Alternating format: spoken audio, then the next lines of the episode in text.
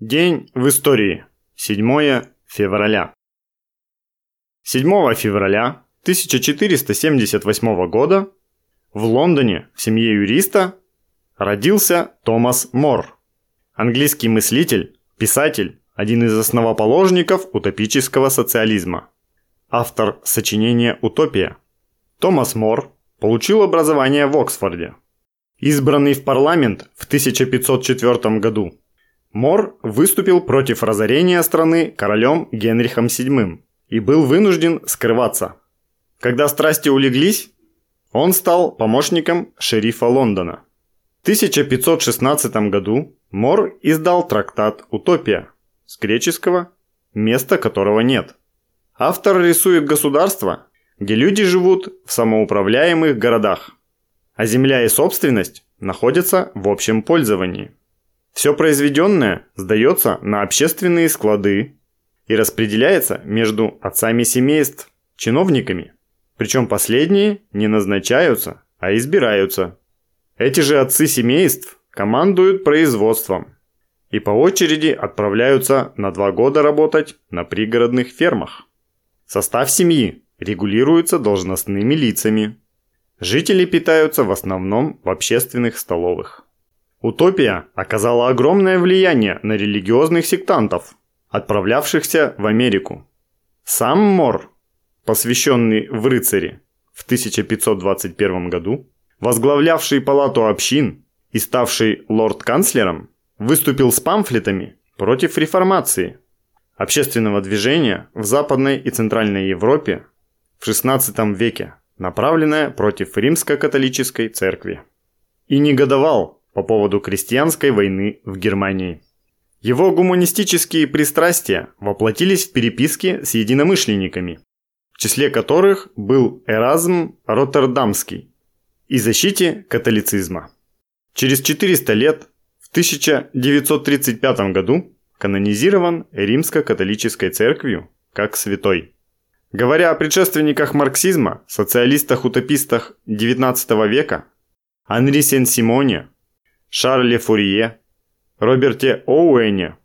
Ленин писал, как немецкий теоретический социализм никогда не забудет, что он стоит на плечах Сен-Симона, Фурье и Оуэна, трех мыслителей, которые, несмотря на всю фантастичность и весь утопизм их учений, принадлежат к величайшим умам всех времен и которые гениально предвосхитили бесчисленное множество таких истин, правильность которых мы доказываем теперь научно.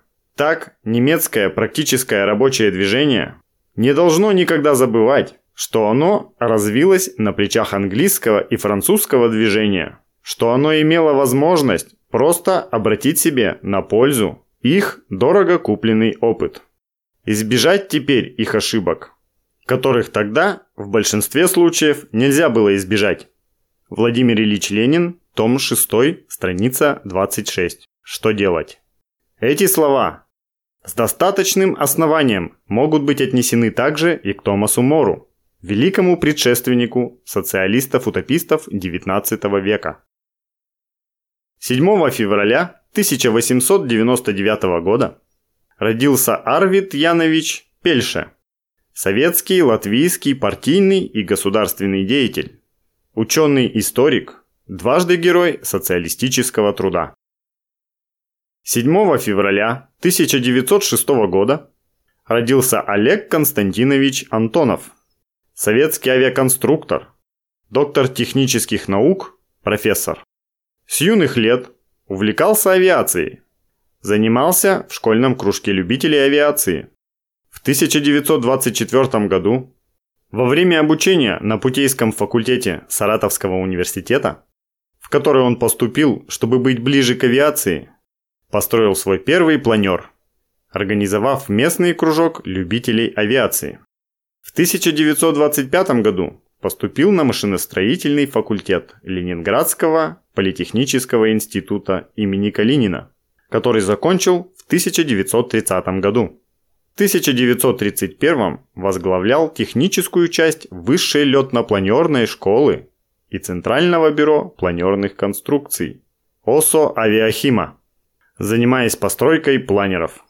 С 1933 года главный конструктор планерного завода в Тушино. С 1938 года ведущий инженер КБ Яковлева. В 1940-1941 годах главный конструктор завода в Ленинграде. С 1943 года первый заместитель генерального конструктора Яковлева. С 1946 руководил филиалом ОКБ в Новосибирске. Под руководством Олега Константиновича Антонова были созданы планеры «Голубь», «Ротфронт», транспортные самолеты Ан-8, Ан-12, Ан-26, Ан-22 Антей, Ан-32, Ан-72, Ан-124 Руслан, многоцелевые самолеты Ан-2, Ан-14 Пчелка, пассажирские самолеты Ан-10 и Ан-24. Умер 4 апреля 1984 года. Похоронен на Байковом кладбище в Киеве. 7 февраля 1921 года родилась Неджмие Хаджа, деятель албанского коммунистического движения, член Коммунистической партии Албании с 1941 года, вдова лидера Народной социалистической республики Албания Энвера Ходжа. 7 февраля 1922 года войска Красной Армии входят в поселок Ухта. Северокорейское государство самораспускается, а его руководители бегут в Финляндию. С 7 по 11 февраля 1924 года установление дипломатических отношений между СССР и Италией. 1974 год. Указ Президиума Верховного Совета СССР о награждении Академии наук СССР Орденом Ленина в связи с 250-летием со дня основания. 7 февраля 1981 года в авиакатастрофе Ту-104 под Ленинградом погибло все руководство Тихоокеанского флота СССР.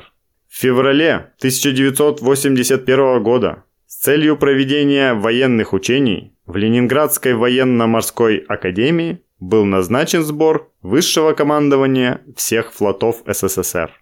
Руководил сбором командующий ВМФ СССР Сергей Горшков.